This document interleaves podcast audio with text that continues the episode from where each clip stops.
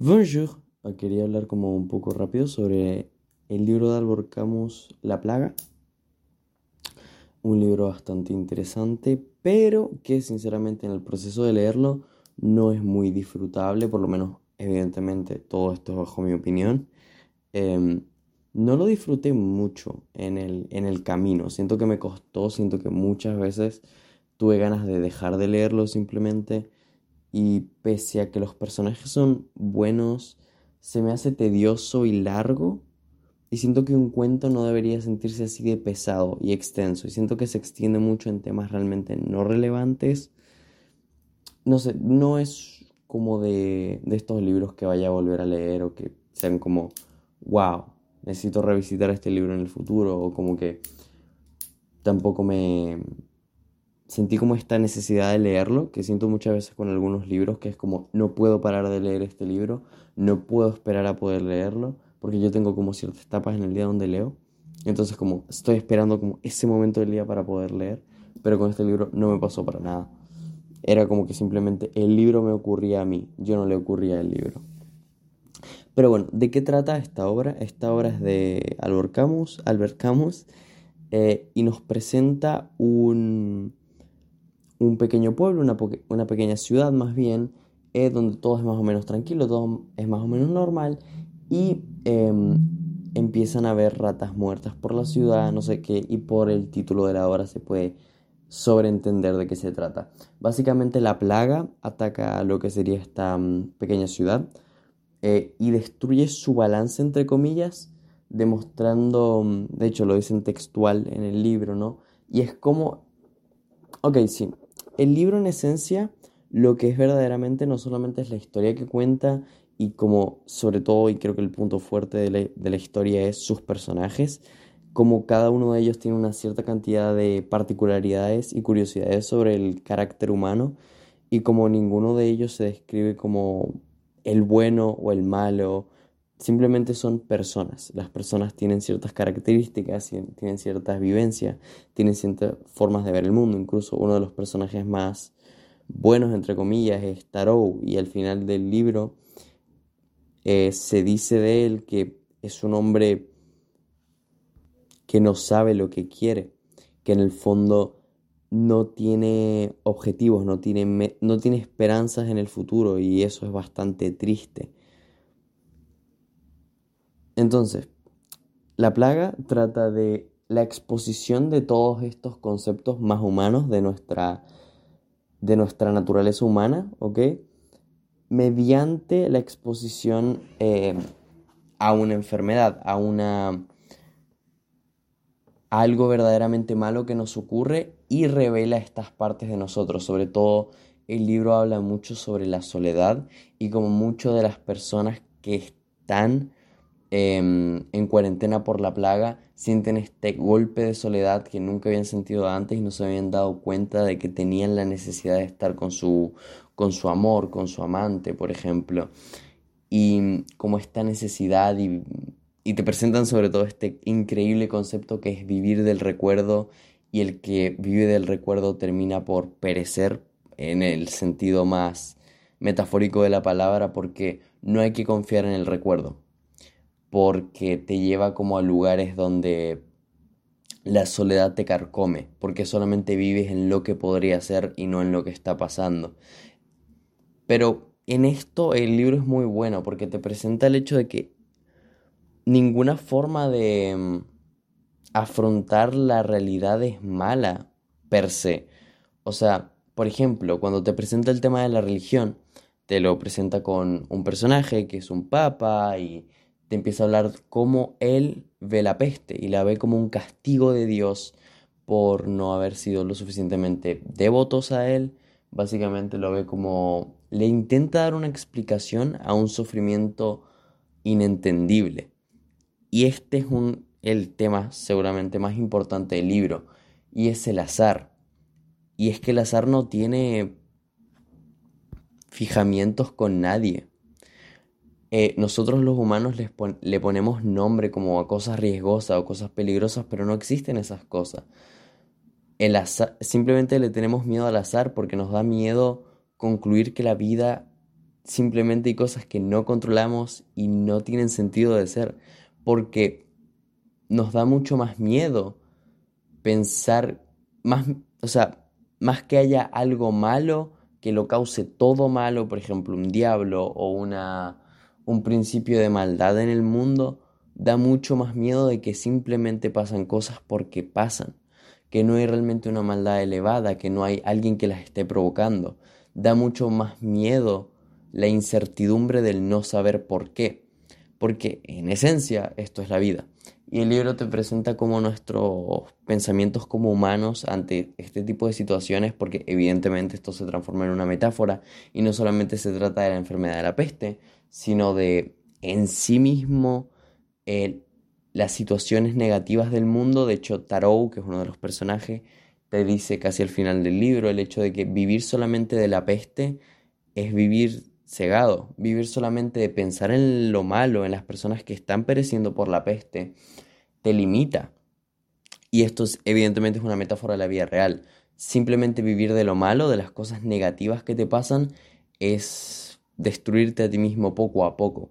Porque en la vida no solamente hay cosas malas, hay cosas buenas y brillantes por las que la vida puede llegar a tener un propósito, un sentido y una verdadera compatibilidad con nuestra existencia de alguna manera.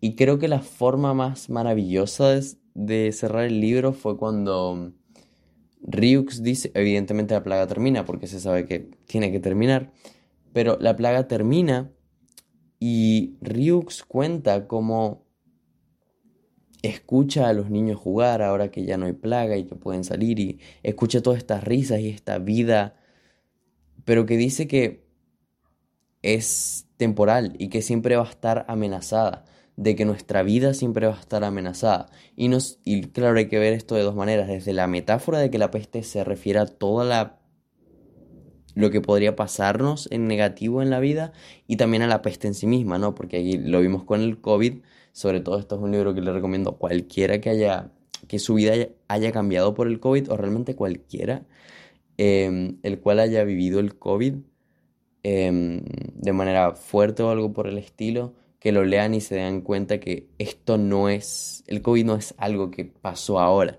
viene pasando con la peste bubónica, con la peste negra, es una cosa muy conocida y que nos ha dado para rato como humanidad y, se, Ryux dice como que la peste siempre está ahí escondida, bajo un mueble, esperando para salir. Y tanto se refiere como a la peste de verdad como a eh, la maldad o las situaciones difíciles que nos pueden llegar en la vida. Y Darut te presenta como esta especie de em, teoría filosófica más o menos entre comillas parecida a la metamorfosis de Nietzsche o también a, mm, a bueno, un pensamiento también que tenía Schopenhauer, ¿no? de las personas que viven bajo, bajo placeres efímeros y que siguen así toda su vida y después están bueno, estas personas que viven sus placeres efímeros y como que miran con malos ojos la, la realidad o la dificultad de la realidad, una realidad donde realmente la vida es un azar, ¿no? La realidad es difícil y por eso mucha gente intenta ignorarla. Y como que Tarot se, se refiere a esto como que mm, existen las plagas y las víctimas y que mm, hay que cuidarse de, las plagas y también de no convertirse en una plaga. Y también hay un tercer tipo que serían los médicos, pero que dice que de estos hay muy pocos y que mm, es difícil incluso hablar de ellos porque no se entiende de dónde vienen ni a dónde van. Eh, esto es increíble, claramente. Ryux es un personaje importante que mm, que dejan claro como este cansancio de la vida, más o menos entre comillas, y dice de manera impresionante que una vez has visto la suficiente cantidad de miseria en el mundo, no te queda suficiente energía como por ejemplo ser religioso o algo por el estilo. Porque, porque, porque un Dios querría eso.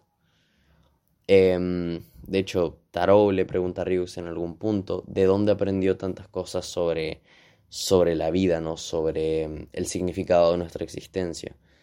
Y Ryux le, le responde simplemente que la miseria se lo enseñó al ser médico, porque Ryux es un médico, Creo, es importante que yo no estoy contando como el storytelling de la historia porque realmente siento que no es tan relevante. Evidentemente es un cuento, evidentemente está bien contado, es Albert Camus, escribe maravillosamente, pero yo estoy más concentrado en las ideas del libro, en sobre los temas humanos que trata de manera filosófica y cómo eso se puede aplicar a tanto mi vida como otros conocimientos que tengo.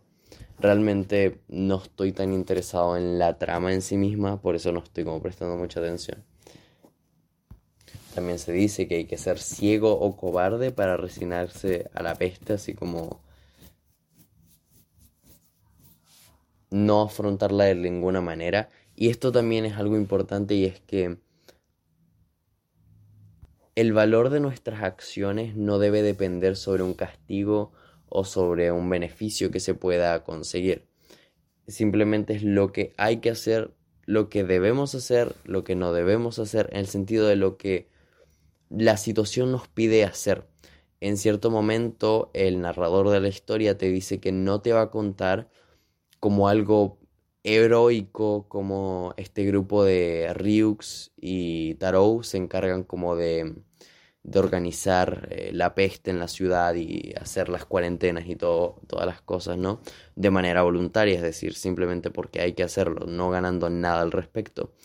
Y el narrador te dice, no voy a contar esto como un acto heroico, porque me parecería quitarle valor incluso, porque estaría como aceptando que el, el hecho de que esta acción exista demuestra, demuestra como que alguien no puede ser bueno simplemente por ser bueno, de que necesitamos la validación de sentirnos como hombres honorables y buenos por hacer una acción positiva. Y aquí el narrador te dice que lo increíble no es que hayan hecho lo que hicieron, no, lo increíble no es que hayan arriesgado sus vidas, lo increíble es que no lo hubiesen hecho, que ante la necesidad de hacer eso, no hubiesen tomado la decisión. Eso hubiese sido lo verdaderamente increíble y no la acción en sí misma, porque el narrador considera que sería quitarle valor llamarlos héroes. Bueno, y más o menos para terminar, el libro termina con esto de que lo único que uno le puede ganar a la vida y a la peste, pero sobre todo a la vida, es el conocimiento y el recuerdo. El recuerdo que podemos contarle a las generaciones para que sigan reproduciendo este conocimiento. Eso es lo único que podemos ganarle a la vida realmente. Siempre va a ganar ella, siempre nos va a destruir y destrozar como quiera porque la vida en esencia es dolor y sufrimiento y no podemos hacer nada al respecto. Ahí, y termina el libro con, con, esto, ¿no? De que hay en los hombres cosas más dignas de admiración que de desprecio. Y muchas veces nos olvidamos de esto porque es mucho más fácil ver a lo negativo de alguna manera, pero nadie es malo simplemente por ser malo, ¿ok? Muchas veces la mayoría de la maldad del mundo nace de la ignorancia la mayoría de la maldad del mundo nace del, del hecho de no entender a las personas a nuestro alrededor o nuestra propia existencia o la existencia en sí mismo. Y más que nada eso. Y también hay cierta parte en el libro donde hay como una especie de ópera. Eh, y en medio de la ópera uno de los actores, eh, evidentemente teniendo la plaga, empieza a vomitar y empieza a, convulsionar y todos empiezan a salir del teatro Em, corriendo. Y la mayoría de las personas eran personas como con lujos innecesarios. Y es bastante gracioso que al final, cuando ocurre esto, las personas dejan sus lujos atrás y van, se van corriendo a la puerta para intentar salir y se apretan a ellos mismos y no se dejan salir. Eh, no pueden salir ninguno porque todos están intentando salir al mismo tiempo. Y se ve como claramente la situación. Se ve como el terror deja claro que estos lujos no son más lo que son y que nosotros como seres humanos necesitamos muy pocas cosas para realmente existir de manera correcta. Y aquí es donde entra una quote de Seneca, un pensamiento evidentemente estoico, y es que el, verdad, el pobre de verdad es el que precisa demasiado. Así que eso, La Plaga, un libro eh, un poco molesto, la verdad. No diría que es un libro que haya disfrutado leer, pero tampoco que me arrepiento de hacerlo. Así que eso, Eh, chao.